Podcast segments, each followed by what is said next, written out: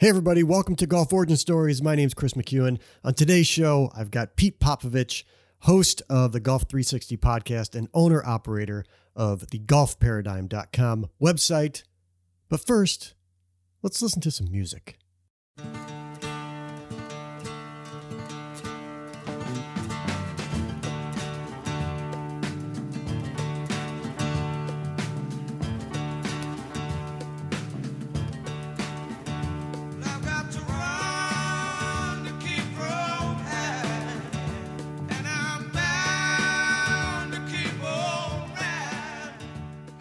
In 1969, two brothers, Duane and Gregg, formed a band. And they called it the Allman Brothers. Now, it's not the Almond Brothers, which was a mistake I made at roughly the age of 10 years old when uh, I was con- I was convinced they were the Almond Brothers. But no, no, it's it's Allman, A L L M A N, just for the record. 10 year old Chris. Um, Anyways, Duane and Gregg started this band. Uh, they released an, their first album in 1969. It was it was self-titled, uh, and it didn't really do very much commercially.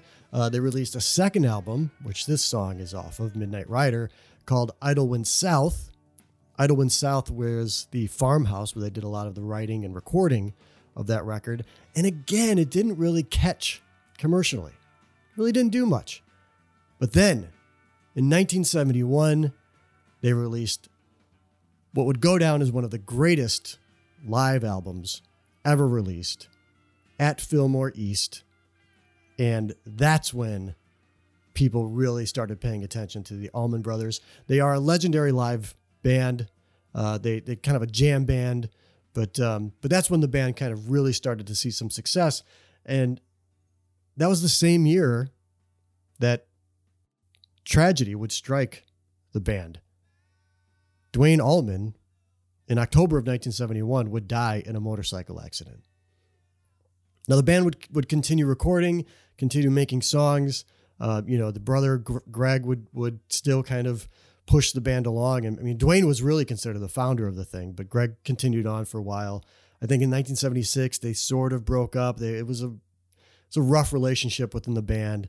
Uh, they would get back together here and there and, and do some more stuff, but but you know their real run was for that you know six seven year period. Um, coincidentally enough, almost a year to the day after Duane Allman would die in a motorcycle accident, the band's bassist Berry Oakley would also die in a motorcycle accident in 1972.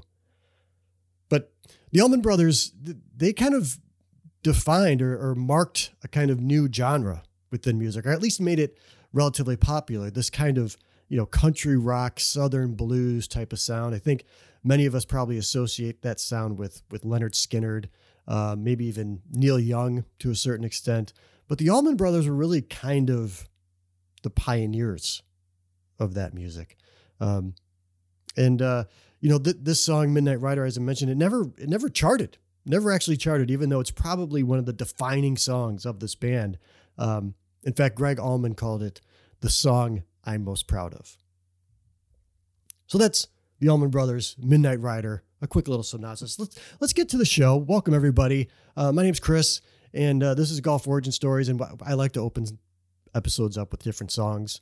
Um, sometimes there's songs that get referenced or bands that get referenced while I'm talking to my guest. In this case, Allman Brothers happens to come up when we're talking about music with my guest, Pete Popovich. As I mentioned at the beginning of the show, uh, he is a former or a, a fellow podcast host, um, the Golf 360 podcast. And he also manages a website called thegolfparadigm.com. Really interesting kind of concepts and ideas around um, you know, he's he's been a teacher. He's been uh, he's tried to go pro. He, he's done all these different things around the game of golf. He's he golfed at a very very high level uh, in his younger days, um, and now he's trying to kind of you know share his knowledge, share his experiences, and and and teach and open some eyes to some other things that uh, can help you play better golf. So we'll get to Pete Popovich. It's a really really fun conversation. Uh, he's he's a very very interesting human being, and he's just a cool kind of dude.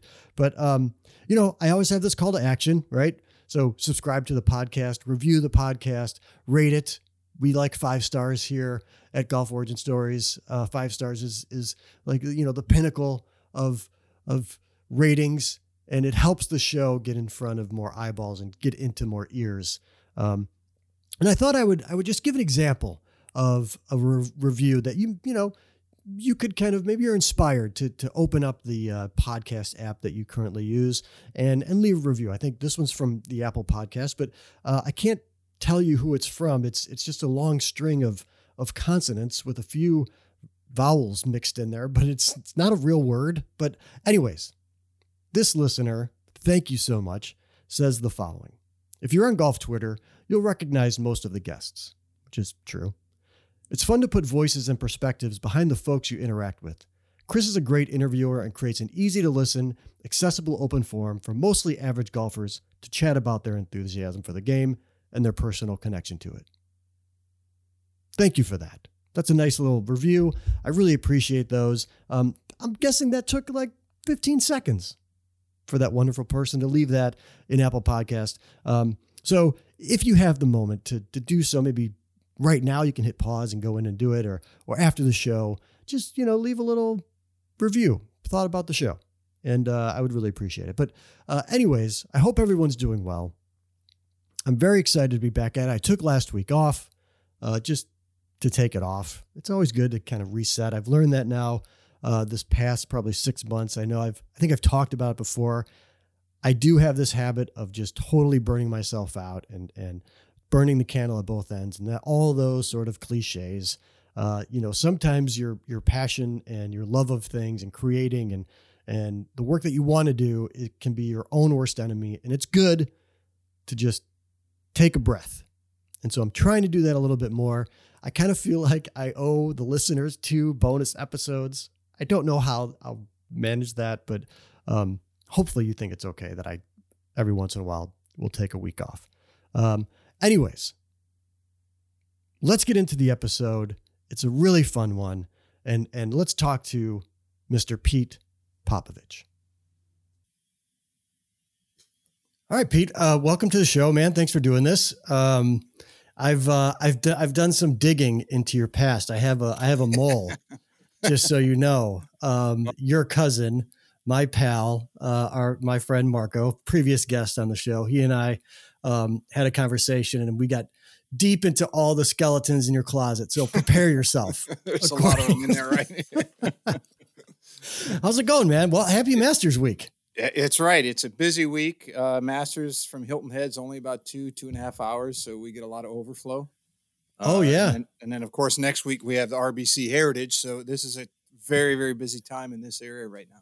Yeah. So yeah. So you um you got we don't host anything really. I mean, we do the BMW here in Chicago every once in a while, but it's it's usually kind of in the far north burbs. Um, Mhm. What's it like when the tour comes to town?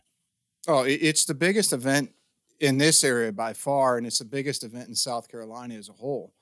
Really? Uh, yeah. Now this year, you know, we the, the uh, Kiawah was going to have the PGA, so you know that that that's probably a little bigger. Yeah. Uh, and then uh, Congaree, which is a, a very very high end, ex- very exclusive private club in uh, Ridgeland, which is about 20 miles north of here.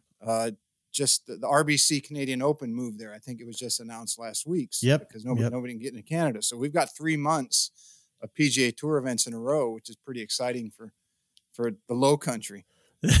That's awesome. Yeah. That's super it is. cool. It's going to be a little crazy for a while, but uh, hey, that, that's what happens when you live in a resort area. Right. Right. When did not you you grew up in the Midwest, right? Yeah, I grew up just north of Detroit, about 20 miles in a little town town called Utica. Okay. Um, went to Ferris State, uh, did their PGM program. That's how I got to Hilton Head on an internship. Uh, stayed here about a year, went back, finished school. Year year and a half later, I, I didn't find anywhere I liked any better, and Hilton Head had some openings.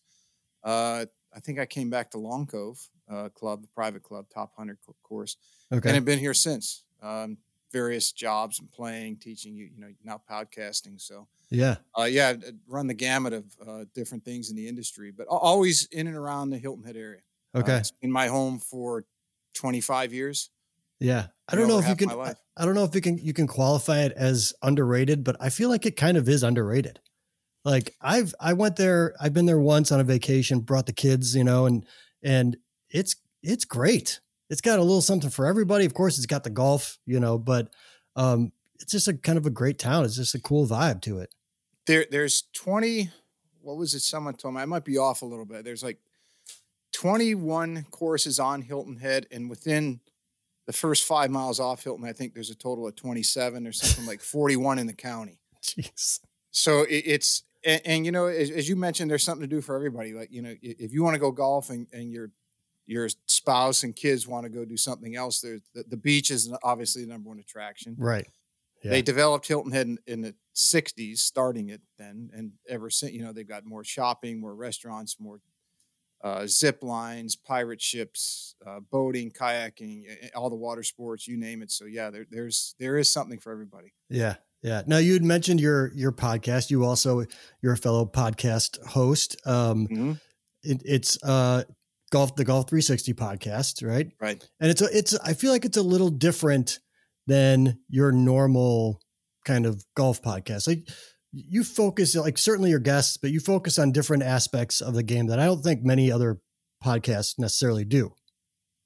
Yeah, that, that was kind of the design of it. Uh, I, I didn't want to pigeonhole myself by just having, let's say, instructors on. Mhm. 'cause I, I I know a lot of instructors being you know teaching myself, um, and I, I didn't want to pigeonhole it in any particular part of the industry, uh, club management, uh, manufacturers, uh, anything like that. So I I thought, well, how am I going to do it where I could have everybody in there at once? And that's kind of what the idea of 360 is. It encompasses everything and anything that has to do with golf, and then even goes outside of golf, where we, you know, I've had Fortune 50 CEOs on, uh, retired Marine colonels, um, PGA Tour players, t- Champions Tour players. So it anything that, that comes around, and it's more the story and the things that the individuals have learned that they can teach other people, because they're all very, very highly successful in whatever field they were in uh, or are in or were in, you know, what have you. Yeah. Uh, so it, it's it's been it's been very fun for me. I, I thought it would be fun to do, but it's been even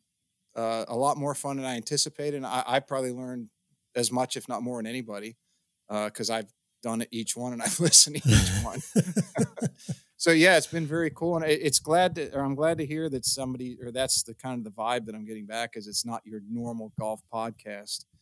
Uh, if that's been a knock from some in the industry, it says, well, you know, your your podcast go a little long, and I didn't need to know about this guy's what he did, you know, when he was younger and all this and that. I'm like, okay, then that's not what the podcast is about. It's about it. I, I don't. I tell guys when or, and girls when they come on it. Uh, I said this is not an interview. It's more a conversation. Yeah. You know, we're, yeah. we're just going to shoot the breeze, and I, I I have a rough outline, uh, maybe one page just to kind of keep some structure. Uh, but I do long form because if they want to go off on a tangent, I'm not going to say, well, you know, we only got 15 minutes for this portion, we got to go here. If they're rolling, I, I just let them go and get out of the way. Yeah. Right, right. and, and they- they- they're the stars of the show. I'm just the one that brings it to the people. That's kind of the way I look at it. Yeah, for sure. And it's funny that you talk about it being conversational because it does it does feel like you're just hanging out. Like you're you're I'm sure you're not in the same room like ever, just like you and I aren't in the same room right now, Right. but it feels as if you are and you guys are just, you know, it's kind of a across the table chat. And it's funny too. The other thing that you mentioned, this is fun. We're, we're going to get into some podcast behind the scenes stuff. Um, I don't know if you, if you have any other kind of audio background or whatever. um, but, uh, I did some like some radio work for a little while back in way, way, way, way back in the day, and and you would have segments, right? Mhm. And uh, and you were constrained by like, okay, you give you get ten minutes for this person, or you get whatever for this interview, and um, it took me a minute to like, I didn't, it, it wasn't even something that was like, I wasn't even conscious of it. It was just like, you can let the, like you said, you can let someone talk and stay Yep. out of the way. In fact, when I'm editing a podcast, if I see a bunch of lines on my track, I'm like, I talked way too much. That's right. and, and it's uh, I, I think I, I tell people when they come on, uh, I warn them ahead of time, like, hey, this is long form. The shortest one I'd done, I think, was Sasho MacKenzie, was an hour and a half. yeah. Uh, the doctor, and it, I, I could have talked to him for hours, and, and I have talked to him for length, uh, uh, long lengths of time about different things. Uh, but he, he, uh, hey, I was happy enough that he made time to come on, as busy as he is. Uh, Bhrett McCabe, Doc, the Doc Bhrett McCabe, he, he, I think his was about an hour and a half, and, and the same thing. But again, th- those could have went on for multiple hours. Uh, and like I tell people, I say, look, are, are you okay with coming on that long? And you'd be surprised at how fast the first thirty to sixty minutes you would just blow right through it. It's yeah, it's true. It's very true. I mean, but, but the pleasantries, and then you get into let uh, you know you got you've done enough. You kind of get a feel for when they get a little comfortable, and you ask them some you know softball questions that just to let them get used to it, and then then you kind of get rolling into it, and by then it's it could be a half hour in or longer. Yeah. Yeah. And I think um the the topics that you cover too, you know, you there's some depth to them. You know, it it it's um it's not just sort of wasteful minutes. You know, it's all meaningful Right. stuff and it's stuff that's really pretty fascinating. And that's what I think uh, the long form has served me and, and my show best because when you have these people who are world class in what they do, to try to have them cram a whole bunch of information in, let's say, 45 minutes or less, it's like, it, it's not even a scratching of the scratching of the surface. Yeah. It's like, wh- wh- why even waste their time? That, that- That's just my point of view. Now, don't get me wrong. So some people do a phenomenal job with. I, I think Cordie Walker in Golf Science Lab. I think all, mo- almost all of his are under an hour, and he does a great job. And he and I uh, been trying. I've been trying to get him on mine, and Mhm. it's just been a little scheduling difficulty. Uh, but I, I really look forward to having him on and picking his brain. Um, Yeah. because he, he he does something completely different than me and does a fabulous job with it. Big fan of his. Yeah. Um when did you start your podcast? Uh, it's coming up on two years. Okay. Um, a- and, I, I had the idea. I, mean, I was a huge Tim Ferriss fan. Okay. Um, and, and if, if I can go back just a little further, I, I was um, when I was playing golf, I was obviously training quite a bit and big into training. When I got out of it, I, I continue with that. I mean, I, I left playing professional golf full time in about 2006.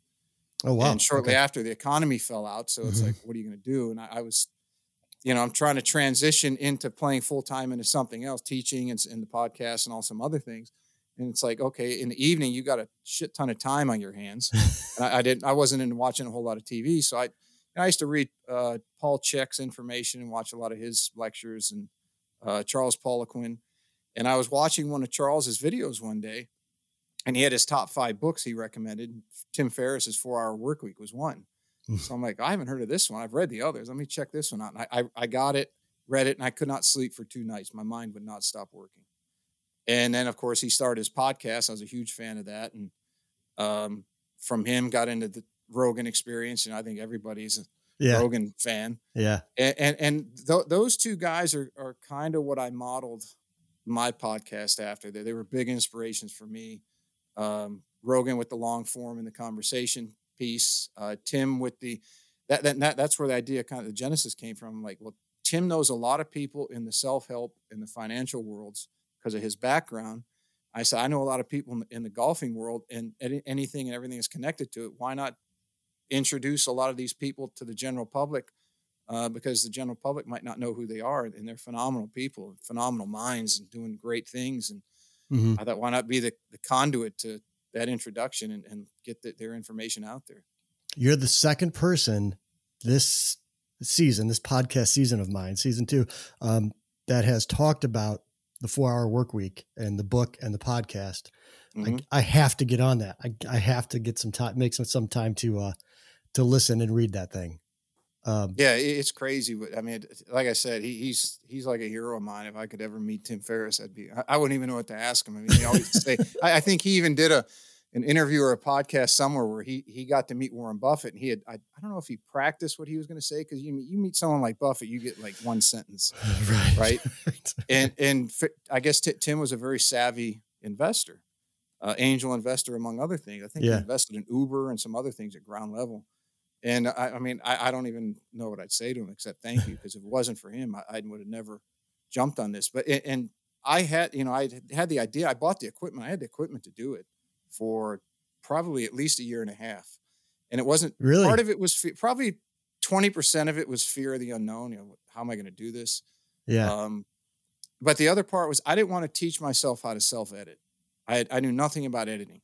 Even after watching Pat Flynn and all his videos, I'm like, this is just I don't. Need, I've got too much going on to to learn how to do this, and I was very Yep. nervous about asking a bunch of world class experts to come on and then have me botch it. Right. Um, that I did not need that to ruin my reputation. I was just at a, a meeting one night with uh, one of my neighbors, community meeting, and and I he was in the tech business. He and his wife built websites and social media platforms for companies. And I said, "Hey, man, do you know anybody that does audio editing? Because I got this idea for a podcast." He said, "Well, yeah, I used to work for a radio station. That's what I did." Oh. I said, You're hired. I didn't even ask him how much. I just said, You're hired. He helped me out, and he said, "Yeah, I'd be happy to." And so that that's that was the the kickoff.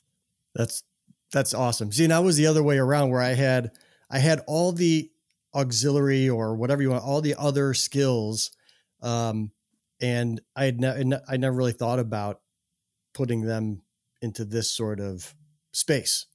I was always doing it for work and things like that, and audio and video editing and things, and and then yeah, one day I was just like, you know what, I I can't remember how. I'm trying to think of. um Oh, I I was gonna I was gonna start a, a website on my own, and the first sort of article or post or whatever was going to be how I came into the game of golf because I came into it roughly 10, 12 years ago. Um, and that was the birth of this show.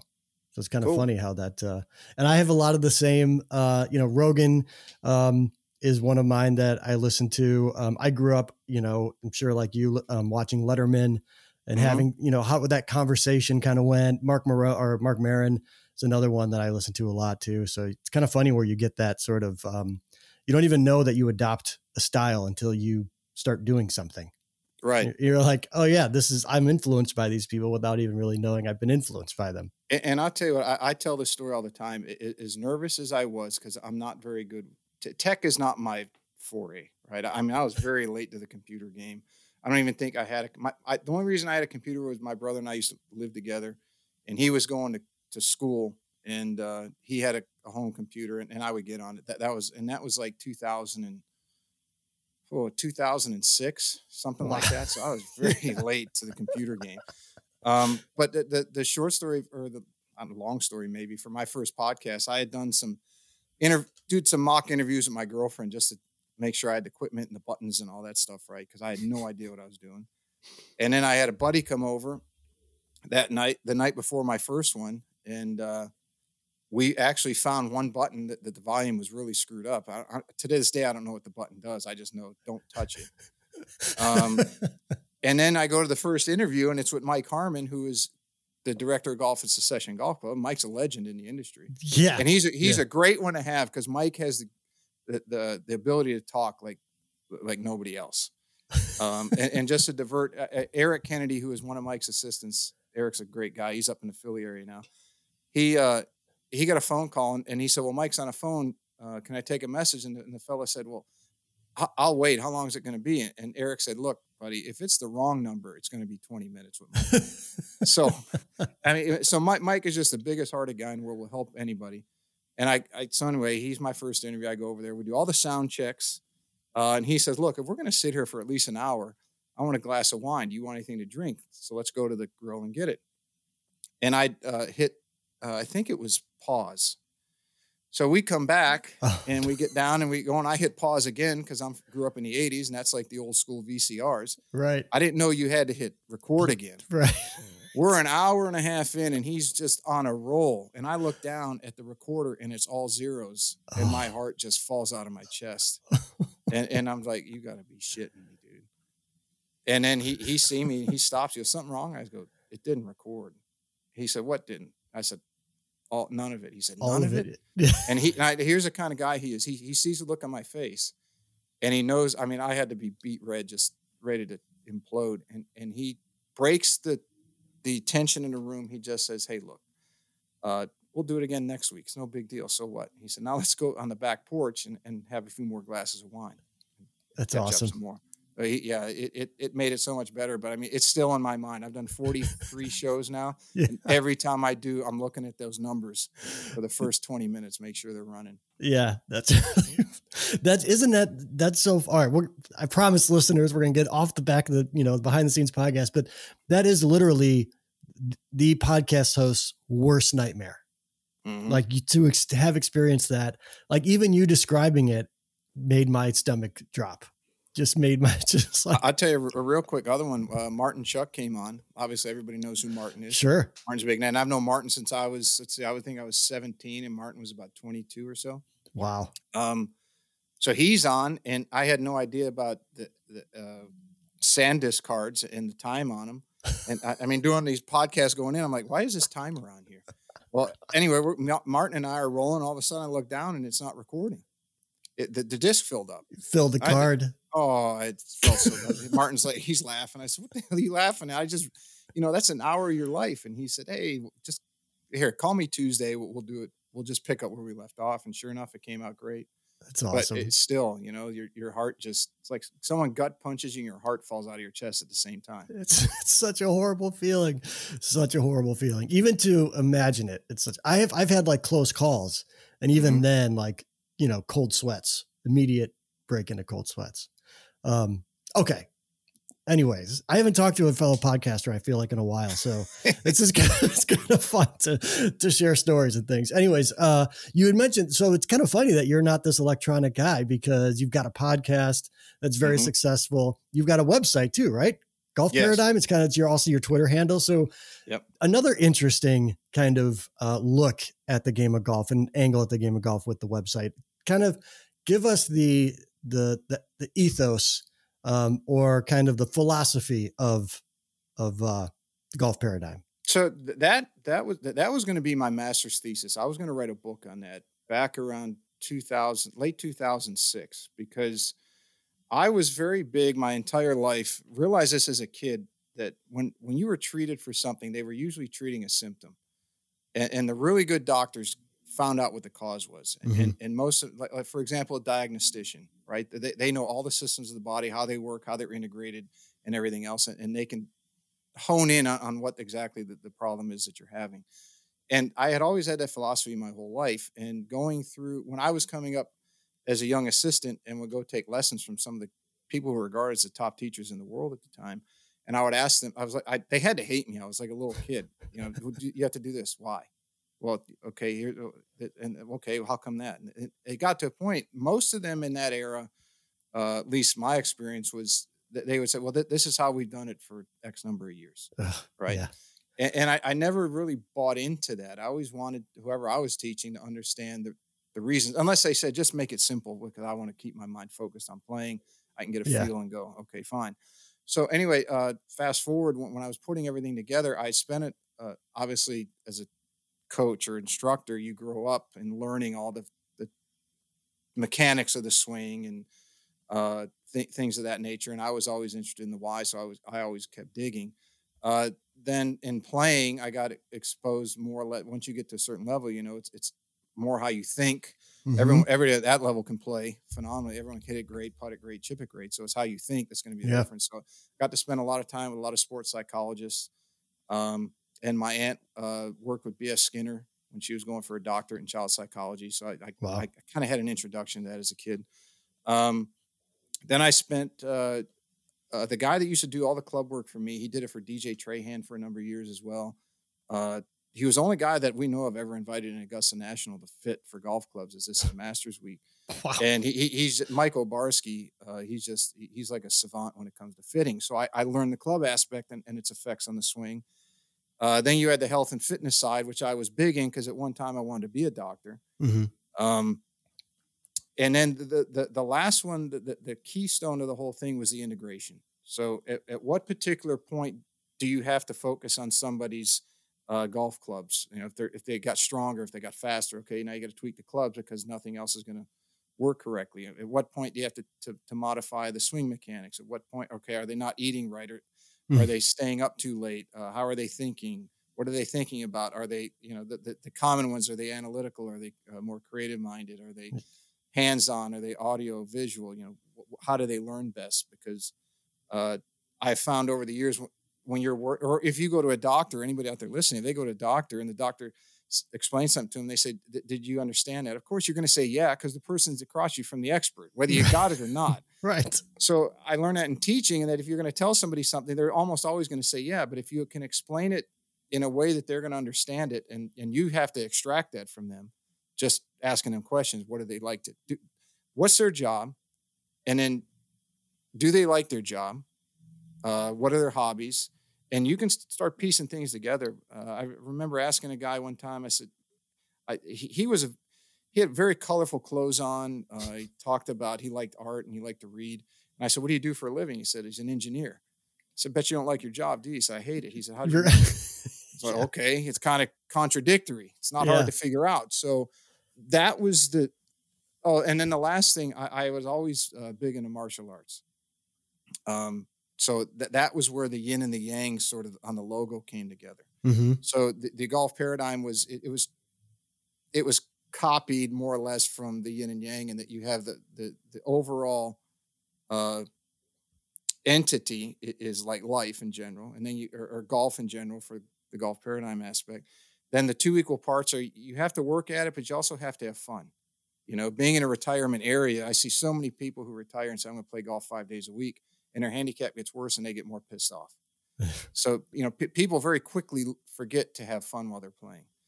And then the five elements, just as they are in Chinese medicine, you know, uh, fire, earth, water. Um, what are the other? Uh, wood. I can't remember the last one.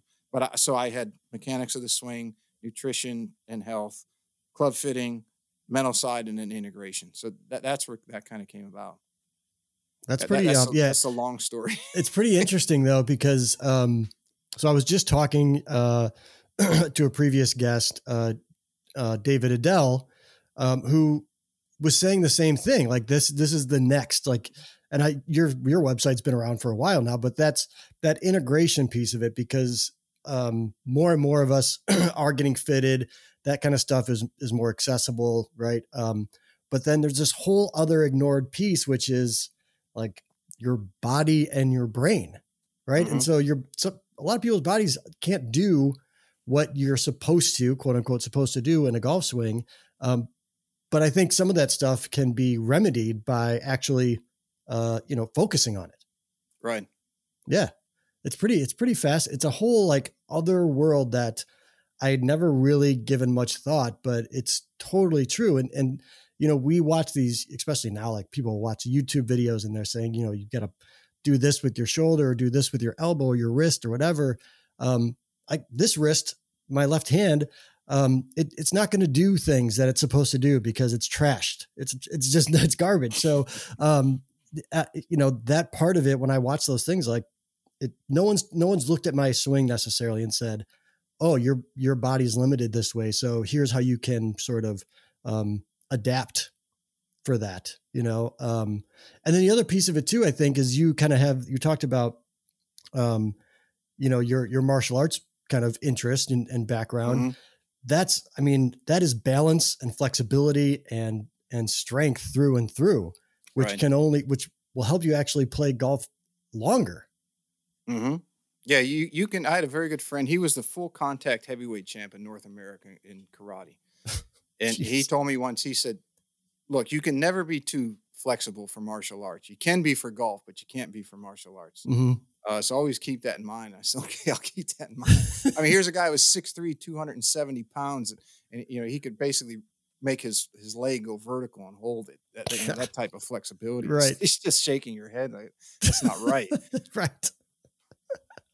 yeah, and, and like the other piece of it too, I've learned is is how um, different tightnesses in your body affect other parts of your body. Right. So, uh, tight hamstrings means tight back. hmm for example, right? And so I've I've actually uh, made it a goal this year. I've I don't know if I've ever in my life been able to do it, but this year, 2021 is going to be the year that I touch my toes for you know to actually touch my like stretch. I've I've been stretching. I've taken stretching classes, and the the side effect is I feel stronger. I there's never been a stretch like a 30 minute stretch class where I haven't gotten out of it and felt so much stronger and so much healthier um, Mhm. just because I'm trying to, you know, to work these, you know, I guess muscles or tendons or whatever you want to call it. It's pretty crazy. There, there's a guy that he, he's he's going viral. If he hasn't already, he's in the process of it. Uh, knees over toes guy. In fact, I th- somebody told me the other day Rogan had was mentioned him on his podcast. Really? Uh, but he, he was a guy that that that when he was young, he's a, he loved basketball, but he was he was always hurt as a kid. couldn't jump very high. I think he had partial knee replacement. They told me never play again. And then he just he wouldn't stop. He just kept learning and, and uh, developing. And but but to your point on hamstrings, he, he does a, a hamstring. Uh, it's a they do he does he does a Jefferson curl. Uh, I don't know if you know what that is. No, I don't know what that is. So so you you would be let's say um, you wouldn't start there, but uh, you would graduate to there. You would stand on a, on a box or a step. Let, let's say six inches, nine inches, twelve inches up, Mhm. and you'd have something like a couple dumbbells uh, or a barbell, let's say twenty five pounds, and you would slowly start rolling down from your head. You know, your head's gonna, your chin's gonna tuck, and then you slowly arch your back from from the top down Yeah. and and you go until the barbell it's pulling you down so it's articulating your back it's it's separating the vertebrae Yeah. but it's also stretching the hell out of your hamstrings Right. Yeah. so as the body as you, as you know and i've been doing the same working on my hamstrings uh, for lower back uh, you can only get so far well that if you have the weight it's going to force you down there now I, i'm not recommending anybody go out and just grab a 25 pound and do it no you, you Right. pop a hamstring but Yeah. it, it's a gradual process but uh, ATG is their website, but Knees Okay. Over Toes is his handle on social media, uh, That's man. YouTube, and everything. Check check him out and his Yeah. Jefferson curl for hamstrings. Uh, it, it's very very cool. That is yeah. That's um it's been quite the adventure for me. It hurts like hell, doesn't it? oh my god. It's like I when I first started and I've I've always been kind of a tightly wound human. I've never been real flexible ever. Um, but I never really felt the need. But you know, I'm in my 40s. I'm getting up there. It's time to, you know, I'd like to, you know, you know, lengthen my golf career and um and I'm learning more about this kind of stuff. But those first couple sessions, man, like death. Like just give me death. Just I'm, I don't Shaking. so bad. And then like you would do uh like you know I I would reach out to touch my toes, but I would bend my knees right to give like Mhm. give myself some and uh and like early on I was basically you know my knees were in my chest and I still felt this I still felt the stretch. All right. Anyways, um let's move. You talked about how you wanted to go pro, like you were going to go pro, right? Yeah, I, I chased the dream for a while. How Mhm. for how long and and what what is that like to actually try to do that? It was I so I played full time in 01 and 02 and then again in 05 and 06. Okay. And in, in between, I I um, worked at a golf course j- just to have somewhere to practice and play. I, and I tell people the only reason I, I, I worked at a golf course was was to be eligible to to play in local events and have a place to practice. Same reason I went to high school classes to be eligible to play sports. right. But uh, yeah, I mean, it, the, the first year I, I was so um, out of my element, so to speak. You know, it, it didn't have, it didn't know what I was getting into. It didn't realize how good these guys actually were. Yeah. Um, I mean, it, and, and when I played, let's see, uh, that, that was the DP tour, and, and he Slocum's dad, Jack Slocum, ran that tour. And Wow. that's they had some great players there. Boo Weekley was on that tour. Jason Bohn. Jeez. Um, geez, who who else that, that made the tour? Well, Heath, of course, and Bubba yeah. uh, played that tour. Um, Wow. And I'm sure I, I, anyone I'm forgetting, forgive me. I, I it's you know 20 years ago. I can't remember all the names, but I mean it, there- were some great players in that tour, and I just got my ass kicked, big time. Um, and then I, you know, the guy was helping me. He said, you, you know, you, I, I can't do it myself. If if you're going to take another year or two to to learn the ropes, which was hugely deflating because when you get your ass kicked, that whole off season, all I mean, I caddied for for money to so I could save what I had to go play. hmm But every single day I could, I was out at the course and practicing. Mostly short game. My long game was always pretty good, but it was just short game. At that level, at the golf professional club level, it was it was pretty good. But at the next level, it, it wasn't. Not when you're playing different greens, different slopes. You know, Sure. home courses around here, and the low country is very flat. You go into other places and they're hills, and it just kicked my ass. And that's all I did that whole winter. Uh, and then in the spring, he said, I, "I'm not going to be able to help you again because we, we he tried to get a couple other guys, and they just didn't have the money at the time." So then So you went and was- worked at the course until you found worked at the course, and yeah. then a, a couple other guys came to me. I was playing good. I got in a nationwide event in uh, uh, Raleigh, and then a couple guys came and said, uh, "You know, hey, you want to go back? We'll, we'll, we'll help you out," and, and they did. and uh, it, it went it went better. It just didn't. I think I think I played 13 events that summer. Um, I I missed out of the 10 cuts I missed. I think nine were by less than two strokes. Man. it was like, and then every week you're driving somewhere else, thinking you're, you're just racking your brain out. I could have saved a stroke here if I did. If I could have Oh saved. my a stroke Oh my God, it's here." got to be torture. I mean, I do that myself for nothing, right? It, like, it, it was. It was torturous. I mean, I, people used to tell me it's the greatest job in the world. I'm like, yeah. When you see Tiger Woods and Phil, you know, winning million dollars every other week, it is great. But when Right. you're a thousand miles from anybody you know and you're playing like shit, and it, it can be difficult. yeah, Um, yeah, but you know, if it wasn't, that's why there's only so many people on the PGA Tour. Right. I mean, I've, you know, um, I don't know if you follow Monday Q Info on Twitter, uh, Ryan French, Mhm. who's a pal of mine. And um, I had Patrick Mudd on, on the show, who's, he's chasing the dream. Um, not only can it be deflating to get just annihilated right on the golf course, but then you could shoot your best round and still lose because these guys are going, these guys are shooting low 60s to get Yeah, through. th- th- there was a distinct difference between when I played in 01 and 2 and 05 and 06. Really? distinct because in, in oh late uh oh late uh, summer of 01 I think is when the Pro V1 came out.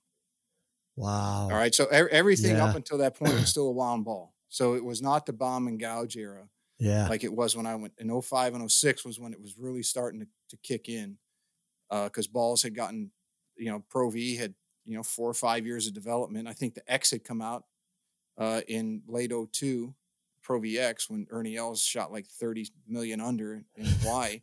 right. Um, so balls are getting firmer, but the, the mantles are getting softer. And it, it was when I went back, I'm like, this is a completely different game. th- That's when I played. fascinating. Yeah. I, kind I, of- I used to play the Maxfly Revolution when I Is in that- 01 and 2. is that right? Yep. And then the A10, that, that was their advanced version. And then the Pro V came out. And it's like, holy cow, this thing, you're picking up 15 yards, 20 yards. Yeah. Yeah. And it it, you know, spins less and you know, you Mhm. can manipulate it a little bit that way, right? Then you couldn't do that before. That I didn't I had never thought about that. Like a guy like you who kind of was on both sides of that sort of uh of that post, right? In uh, in the golf world. That's crazy. And, And, so and, and at first, I didn't like the Pro V. I hit it too, uh, supposedly too far. I just didn't, I couldn't control the distances. yeah. And then Yeah. there was the old uh, theory that if you seamed it, you know, you, you you put the seam vertical, that it would blow, it would cut through the wind more, which was great if you're on a par three and you're teeing it off into the wind, or you're, you, but when you're sitting in the fairway Right. and, and you launch one 20 yards over the green, it's like, Right. That's a it's problem. not doing me any good. Right. Right. So at that point, when you realized what the game was had is, was turning into, Mhm. um, do you, is that when you decided like I'm going to go and teach or I'm going to go do something else? No, it, it had been so. I, I had the, the desire to go play. I think starting, it had always been in my head to go play. Um, Yeah. I was, I got very good very quick when I started playing golf. Uh, I think as a, I, I played everything when I was a kid, but growing up in the Midwest, as you know, it, it's mostly football. Big Ten football is huge, and basketball, and then Yep. hockey, right? And then Yep. but you know, throw baseball in there. Um, so I, I played all those sports growing up, and then but I, I I did dabble in golf in the summers once in a while. But uh, my freshman year, I think I shot, and I was shooting with my dad in the uh, mid '90s. You know, as a freshman, Okay. uh, and then when I went to high school tryouts, I shot 117 the first day. I'm like, okay, I guess I'm not going to be on the golf team. I, I didn't know they really didn't cut anybody, and that was in August. And by early October, I was shooting 37, 38 for nine holes. Come on. nine. So how, how did, did it just naturally come to you or was there, Playing every put day. yeah, just playing every day and you just, you just caught on, huh? and and it's a lot of similar stuff happened. So when I was playing, um, in 05 and six, when when guys started going after the ball a little harder, because there were some local guys. Todd Behringer was on his P, got his PGA Tour card. Conrad Ray was on the now the Corn Ferry. John Yeah. Patterson, who I went to school with, was on the Corn Ferry. So guys were starting to swing harder, and uh, leading into into 06 when I went back to play, I started doing that, and I started working out and uh, like Bryson. I mean, I I added thirty some pounds. I, I was I was hitting I, I was hitting the ball forty yards longer. yeah. driver. It Yeah. was stupid without even swinging harder. I, I Right. wasn't swinging as hard as Bryson, but I was hitting it. You know, back then air carry three hundred five. Uh, eight iron, stock eight iron was 178. Man. It- you know, it was it was crazy. Yeah. So for, for me, it was just playing. When as a kid, it was playing every day, and then when I got to pro golf, it was playing and, and seeing. Yeah, you can you don't have to swing easy. This is not 2000 or 2001 anymore. You Yeah. can actually go after it. Yeah. So you were- you just a um just a natural athlete? You said you played a bunch of different sports. Was that I was pretty at- good at basketball. I could have uh, played in college. Uh, Just at our high school, we we we our co- we practiced six days a week, two and a half hours a day, sometimes three Jeez. hours. And and our coach was the gym teacher. So of course, seventh period, last period is we had to take gyms in the fall. So from September through March, you're basically playing basketball almost you know basically every day. Yeah. Uh, we had we had Sunday, no, Saturdays off after the Friday night game. So I, I didn't want to play. I, I did that in high school. I didn't want to go do that again in college. Another four years of that. yeah. So I, I had passed on that. I, I was um, in high school. That's all I played was golf and basketball. Uh, Oh, really? arm playing football in junior high. My dad didn't want me to play anymore. He didn't want me to get hurt. And that was always in my head. Yeah. I, I played one more year, but I, it's just like, okay, am I supposed to be here? Am I not supposed to be here? Um, Yeah. baseball, I, I threw my arm out in little league, and by the time I got to eighth and ninth grade, I, I, I had lost all my velocity. So a- Really? after freshman year, I kind of packed up baseball, and, and I knew it was time to get out of baseball when I started hearing that ball humming coming in, and and I had one instant nanosecond of second guess. I said, Yeah. "Time for time to get out of this sport. You're, Yeah. not going to compete if you're if you're second guessing." Yeah. So I guess So I got pushed pushed into golf yeah. uh, Right. I mean, by, by uh, uh, what do you call uh, divine intervention? that's right. right. That's right. But you were so you were a pitcher in baseball. Were you the Mhm. point in basketball? No, I was uh, usually small forward. Okay. Um, uh, power. I, I rotated depending on, what team we had between power forward and even sometimes I played the two guard. wow. uh, Versatile. depending on what team I played on. yeah. Look at you. And you, did you play? Did you play hockey with Marco? No, I, I- played. I, I didn't play. Ho- I played hockey as a young kid. uh, Okay. and was skating as a very young age, four, five, six years old. Okay. But basketball was the same season. Oh, that's and, right. uh, sure. and then, and then I just never picked up. I mean, I love playing floor hockey. By the time you know we were in high school, we beat the hell out of each other. Um, but I didn't. No, I didn't do any ice time. So what was it? Um, I mean, maybe it was just because you needed a sport, and I, I was the same way. So I talked about, you know, I I found golf because I was sunsetting all of my other sport careers, right? Mhm. But I still I have to compete at something, um, and so I started. It was between it was that and I was going to quit smoking, and I needed something to kind of keep me busy, and uh, so during lunch breaks and instead of having a cigarette, I'd go to the driving range and beat balls until that cessation went away. Um, but was it what what was it about golf that that grabbed you and made you you know create this life from it? Well, growing up, I, I as a, as you're a kid and you start to think of what you want to be. Right when you're like five, six years old, you want to be everything that you see someone else doing. Yeah, I want to be a policeman. I want to be a fireman. I want to be this or that. Um, so I had it narrowed down. I had some. Uh, Marco and I had an uncle uh, that was uh, in the CIA, and he was in OSS before that, uh, going way back. Um, so I wanted one of the things that I that got me pretty far until I realized that your life expectancy in that field was like twenty five percent was the special forces. Uh, so that that, that kind of that got washed out by the time I got to high school and realized, okay, you, that's probably not going to work. yeah. uh, the, the other one was a, I want to be a doctor. okay. Um, but that, there's no way I was going to s- stay another eight years in, in Michigan. you know, you got to go to medical school, then you got to go to uh, specialization and, sure. and, and your internships or uh, residencies and all that. It's like, there's no way. Yeah. Um, and and the third one, growing up being a sports fanatic, I always said I'd love to be a pro athlete. So as the other things fell to the wayside, golf was You had some ambition, standing. man. Oh my god, it's special service, doctor, or pro athlete. That's it. Those Mhm. are my three.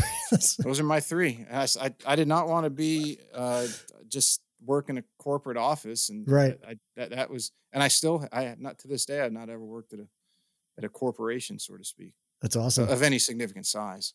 yeah. J- just wasn't me. I, I couldn't see myself doing that. Yeah. So sorry. All right. So you decided then that you're going to be one of those three things, life Mhm. expectancy removed, the special the forces, special forces, yeah. the the workload and the commitment removed. Although trying to become a pro golfer versus becoming a doctor, I mean, the time investment there is pretty close. Mhm. Um, but at what point then did you like? Was it a discussion or was it something that was natural because you were so good at it in high school that colleges started come calling and and it just kind of you just said like, oh, I I just found my path here. You know, but back then in Michigan, uh, I uh, was a Steve Horvath was the coach at Michigan State, and he called me, and and we talked a couple times, and uh, he said he didn't offer anyone scholarships. Um, Wow. The only, he said the only person he ever offered a full scholarship was Phil Mickelson, and I knew who Mickelson was because he was two years ahead of me in high school. Okay. Eh, uh, and at, in high school, he was a he was a phenom, right? Everybody Yeah. knew who Yeah. Was. Uh, and ju- just the way that I do things, I so they they had. I asked him what they had in comparison to Ferris's golf program, and he said they had hotel management. And it, when he said that, I mean, it didn't take me two seconds to think, I'm not working in a hotel. Yeah. Nothing against people who do. I just there's no way I'm gonna. I, I, I find no uh, uh, ambition or desire to work in a hotel whatsoever. So I made that determined to go to Ferris because I knew if I went to Ferris, I could still play golf and improve and pursue that playing career if I wanted to. And if I didn't, I could fall back on the being a club professional, Yeah. whether it be a teacher or a club pro or. And ve- very quickly at Ferris, I found out because that was in 1990.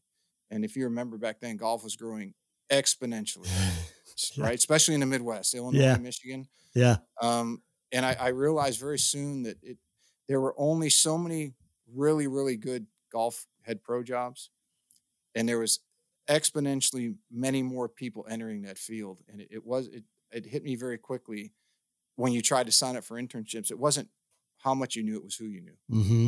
Right? That that, that was a, a a real life learning experience right there. Yeah.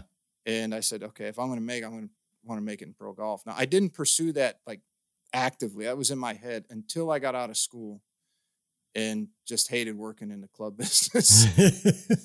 and and uh, a lot the, the Rick Barry, who was the director instructor at Sea Pines, and he and I talked about it a lot. And I was a very good player then, and he and he was helping me with my swing.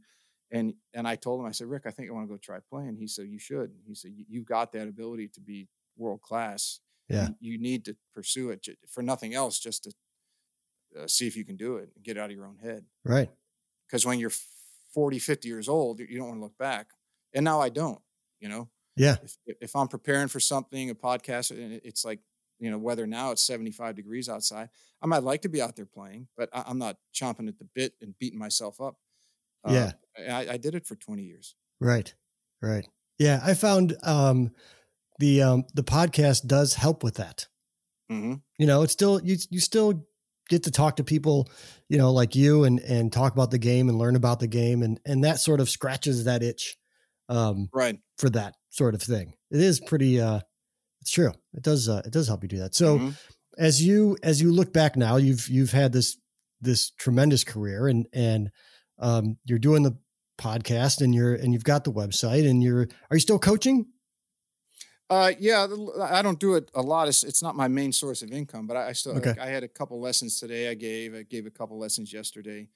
Um, but, but I'm not, uh, out there 80 hours a week. Like, you know, lots- a lot of people who are in Yeah. the coaching business doing, Yeah. Uh, like a lot of the guys I interview, you know, uh, Andrew Rice and Martin, uh, they're out there doing, uh, golf pass schools and they're doing Right. their own schools and they're flying here and flying. know, I'm, I, I, it'd be nice to do that, but I kind of like what I'm doing now. I sleep in my own bed and right. I'm in, I'm in charge of it. If it fails, it's on me. If it succeeds, it's on me. Yeah. Um, so yeah, I enjoy what I'm doing. I, I got a couple other business things I'm into that that pay the bills. So um, I, I got a lot of different irons. It's maybe it's just the way I'm wired. You know, my golf theory's got five different things involved in it, and my income levels got you know a number of different things involved in it. It's like right.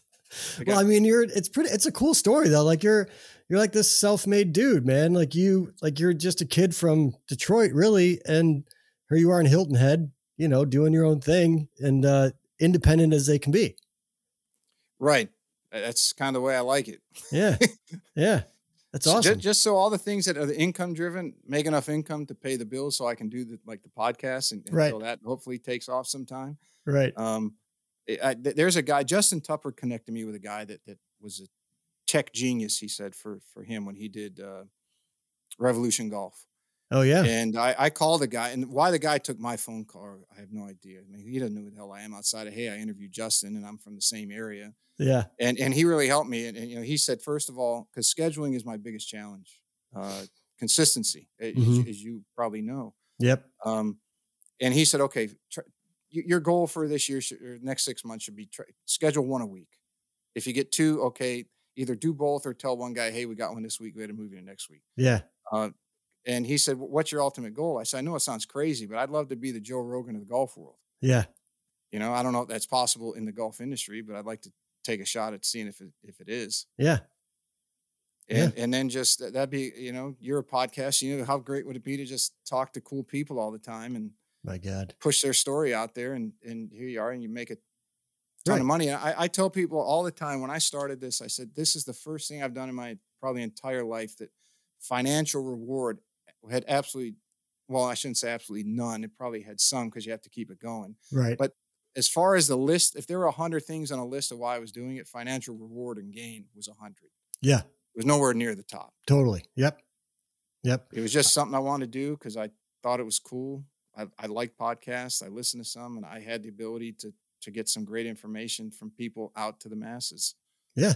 I've always described this show ultimately as uh, a selfish endeavor Mhm. more than anything because I get to meet people like Pete Popovich and talk golf and hang out and it's great, man. I do. I genuinely just love it. And uh and you know if it if it succeeds then I mean, cool. And it's always I, I don't know about you but like I sometimes I still can't believe people that are outside of my family listen to the show and like it. it's kind of cool, isn't it? it's great. It's But great. I tell you, uh, Doc Bhrett McCabe told me. I, I don't know if we were talking before we came on the air or if it was during the show because he has a podcast. yeah. And I told him, I said, Doc, and he was one of the. I think he was in the first in ten to twenty shows. And I said, you know, so I told him this. For, I, I this I didn't do it for financial purposes. I don't even know if this will make it or who likes it. He said, it doesn't matter. He said, if ten people listen and not a hundred, who cares? Because those ten people will find it interesting. He said, "You- you're going to become a better coach and teacher, and you're going to Yeah. learn more.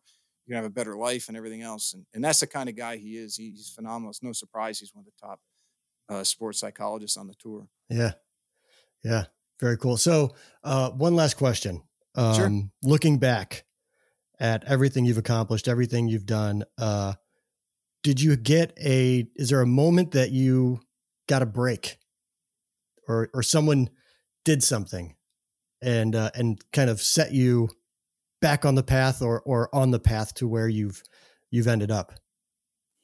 Uh, I, I think there was a series of breaks. If I look back to where I am now, it was when I first got here. Uh, I was supposed to go to Arizona for my internship when I was at Ferris, Mm-hmm. and and, and that fell through at the very last minute. And I was like, Jesus, what am I going to do now?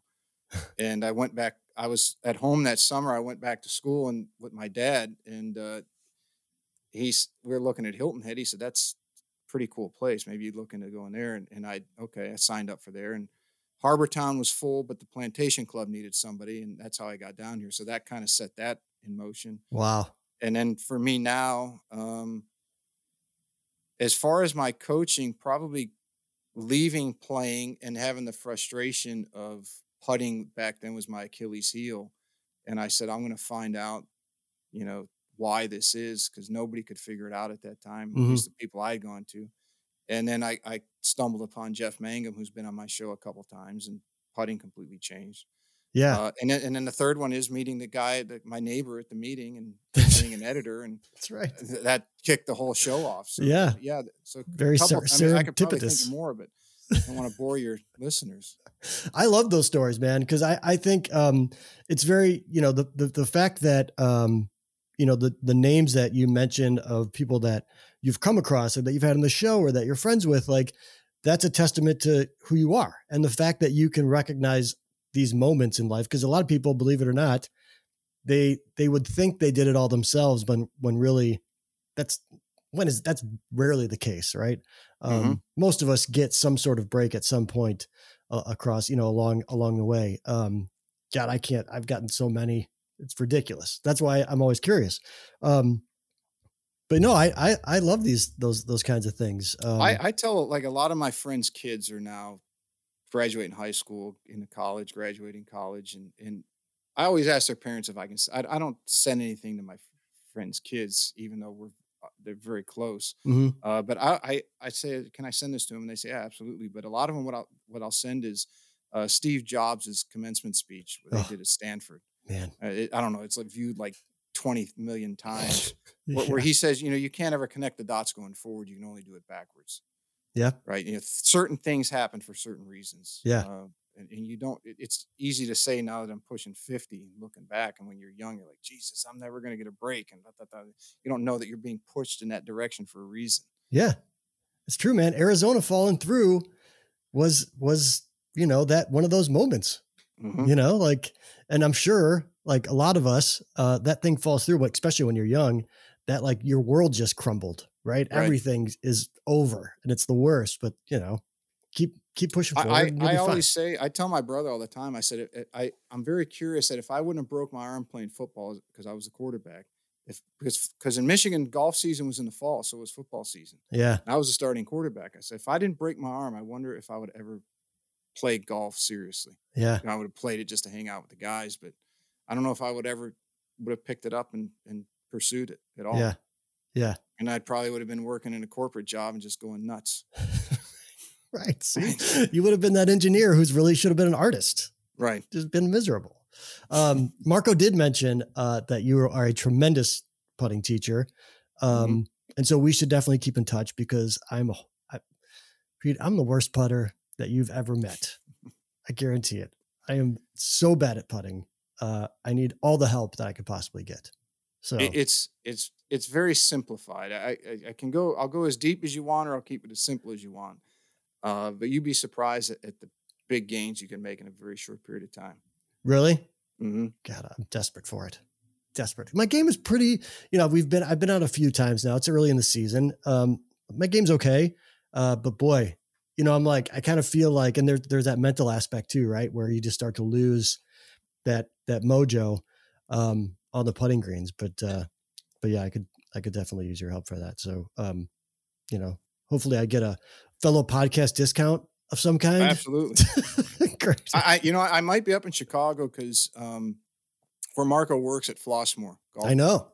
Um, I uh, George the Goyiches own that course, and Yeah. they're like family. Um, so I, I, George was telling me, I think they're doing in May and October uh, pro member, and he said you got to come up, and so I, I got to get up there hopefully this year sometime. Oh yeah, Um, man. Yeah, for if sure. If I do, I'll give you a heads up, and yeah, you, come on down, or I'll meet you somewhere. And, Yeah, we need to hang out. You and me and Marco, whether it be at some. Or something else. Yeah, like for sure. I love that golf course. Have you seen it yet? Have you I, been no. I haven't. Not since they took it over. They've, they're doing a tremendous, tremendous job there. Truly. Uh, I can't wait to see it. Yeah, it's it's just so great. The whole the whole vibe of the place is awesome. Uh, you know, like it's just it's just a cool place to as soon as you walk up there, like this place is cool. It's got the history to it. Mhm. Um, it's immaculate. The people are great. Um, you know, Marco's always there. Last wonderful. I talked to George, uh, he- you know, because he's the managing brother. Yeah. Uh, he said they're they're cranking some decent music out of the clubhouse. Yeah, now. man, it's awesome. You can it's the best. That's what I mean. Like you're on the range and they've got the speakers up on the yeah, on the on the deck. It's great. It's super cool. the new age of golf, right? That's right. That's Old right. meet new. That's right. Hey, you got it. You know, that's the generation that's got the coin to uh to get to private. You know. Oh, So- hey, I, I can remember when I, when I got off playing, and so about 06, right around there, 07 is when people started taking the portable s- speakers out on the golf course. Mhm. and, and there was a local game that they would play on the weekends. These guys would play 36 all weekend. And there was plus twos all the way up to 20 handicaps. They would Yeah. throw their money in. These guys would bring out these speakers. It drove me crazy. Here I am, you know, I'm coming from playing for a living, and this guy's going to be jamming uh, Metallica, and you know, while Yeah. he's playing golf. And, and but now it's 15 years removed. I, I don't think I can play without listening to music and having Yeah. a cold beverage and smoking a cigar. There you go. See, when we play together, I'll I will bequeath you DJ uh rights. Oh, so you, you perfect. you can control the music. I just put classic rock on Pandora and I'm good. Oh yeah. All right. We'll work. We'll be fine. Skynyrd, Allman Brothers. uh, Yeah, man. Oh, Allman Brothers for all day. Zeppelin comes on in there. and It's Stone. It's got all of them. I, that's my favorite channel. I don't even. I don't even look at any others. Those are you shouldn't. Why would you? That's why it's classic. That's right. That's right. Um, this is fun, man. Legitimately, I, I enjoyed this. Thanks for uh, thanks for doing this. Uh, Absolutely. do you have any? Uh, you want to plug your your podcast? Do you have any exciting guests coming up? yeah, I uh, Scotland. Dr. Scotland's coming on next week. Okay. uh, uh, talk about the biomechanics and, and the swing catalyst and, and those things. Uh, Dr. Paul Wood from Ping is going to be coming on. Uh, ben Schomin, the uh, Cobra Puma Tour rep. So I got to figure it out because Dr. Wood and Schomin are both supposed to come on Friday, and I'm like, I, I'm not Rogan esque. I can't do two podcasts in the same day.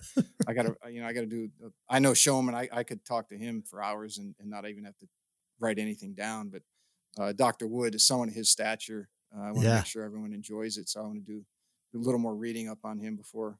Uh, so yeah, th- those are the next three. I hope. nice. Um, a lot of others are just trying to work on schedules. Yeah. Um, I don't want to. I don't want to spill the beans yet, and yeah. have people bug them. They're big, busy enough, and say, "Hey, you're going to be on." Say, I know, "Mm, it's really, tough, right? yet." And I Right. probably spend, I don't know about you, but I, I spend, um, it's probably like a four to one ratio on scheduling and recording.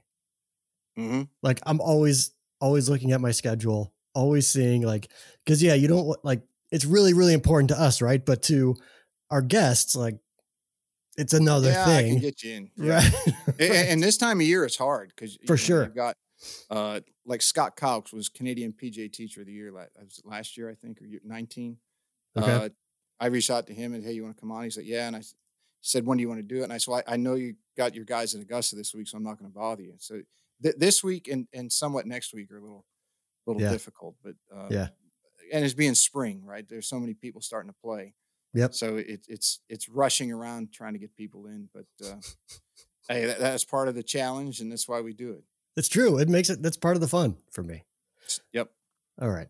All right, man. I appreciate this. awesome Thanks. i enjoyed it and i'll get you on uh in, in the near future let, let me get some of these guys sorted out and ironed out and then i'll, I'll, I'll shoot you a note and have you come on mine Hey, it works for me.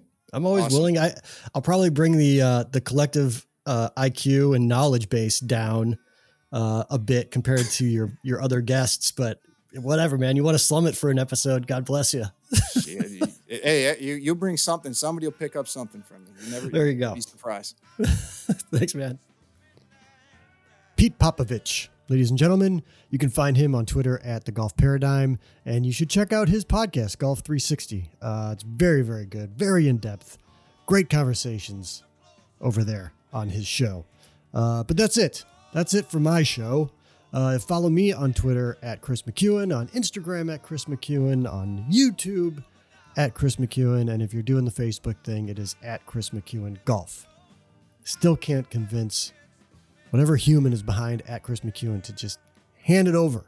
They're not even using it. Bastards. Anyways, uh, thanks again for listening. One more call to uh, subscribe if you like the show, rate it, uh, preferably five stars, and leave a quick review for your pal Chris. And uh, maybe yours will be the next that I read on one of these very episodes. But with that being said, let's listen to a little bit more of Midnight Rider by the Allman Brothers and that bluesy, little scratchy voice of the great Gregg Allman. And I will talk to you next week.